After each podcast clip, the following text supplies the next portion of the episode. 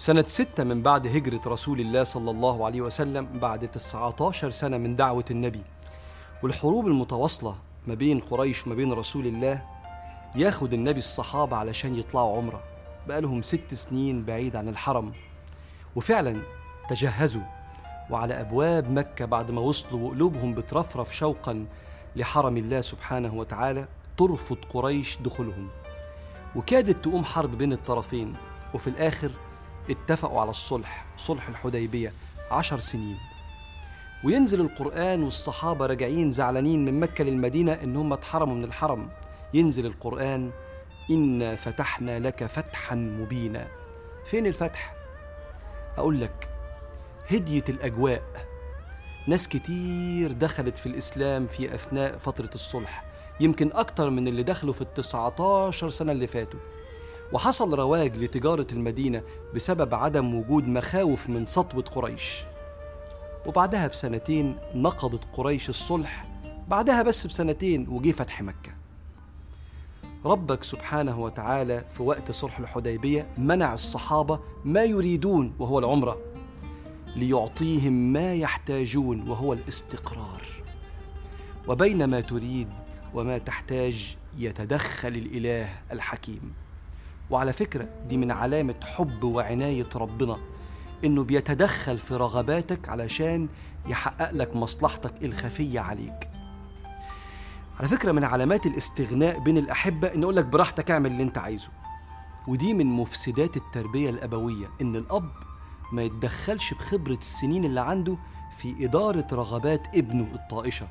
يعني لو الابن أكل ما يريد وقت ما يريد أو لعب ما يريد وقت ما يريد أو تكلم فيما يريد وفعل ما يريد وقت ما يريد من غير تدخل الأب لانتهت حياة الابن ده مجرم مترف فاسد الفكر والبنيان. وهنا بيتدخل الكبير لإصلاح ما يريده الصغير فيأخذ منه ما يريد لإعطائه ما يحتاج.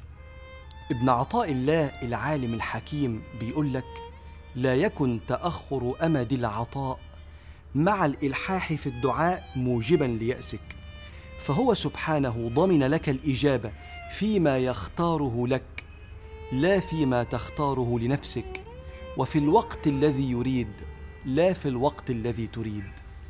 الله بعلمه وحكمته يتدخل في رغبتنا لتحقيق مصالحنا العليا في الدنيا والآخرة. عن طريق اعطائك ما تريد إذا توافق. مع ما تحتاج وإلا منعك ما تريد ليعطيك ما تحتاج. والحل الحل في النفوس اللي بتقول بدعي وربنا ما استجابش لغاية دلوقتي.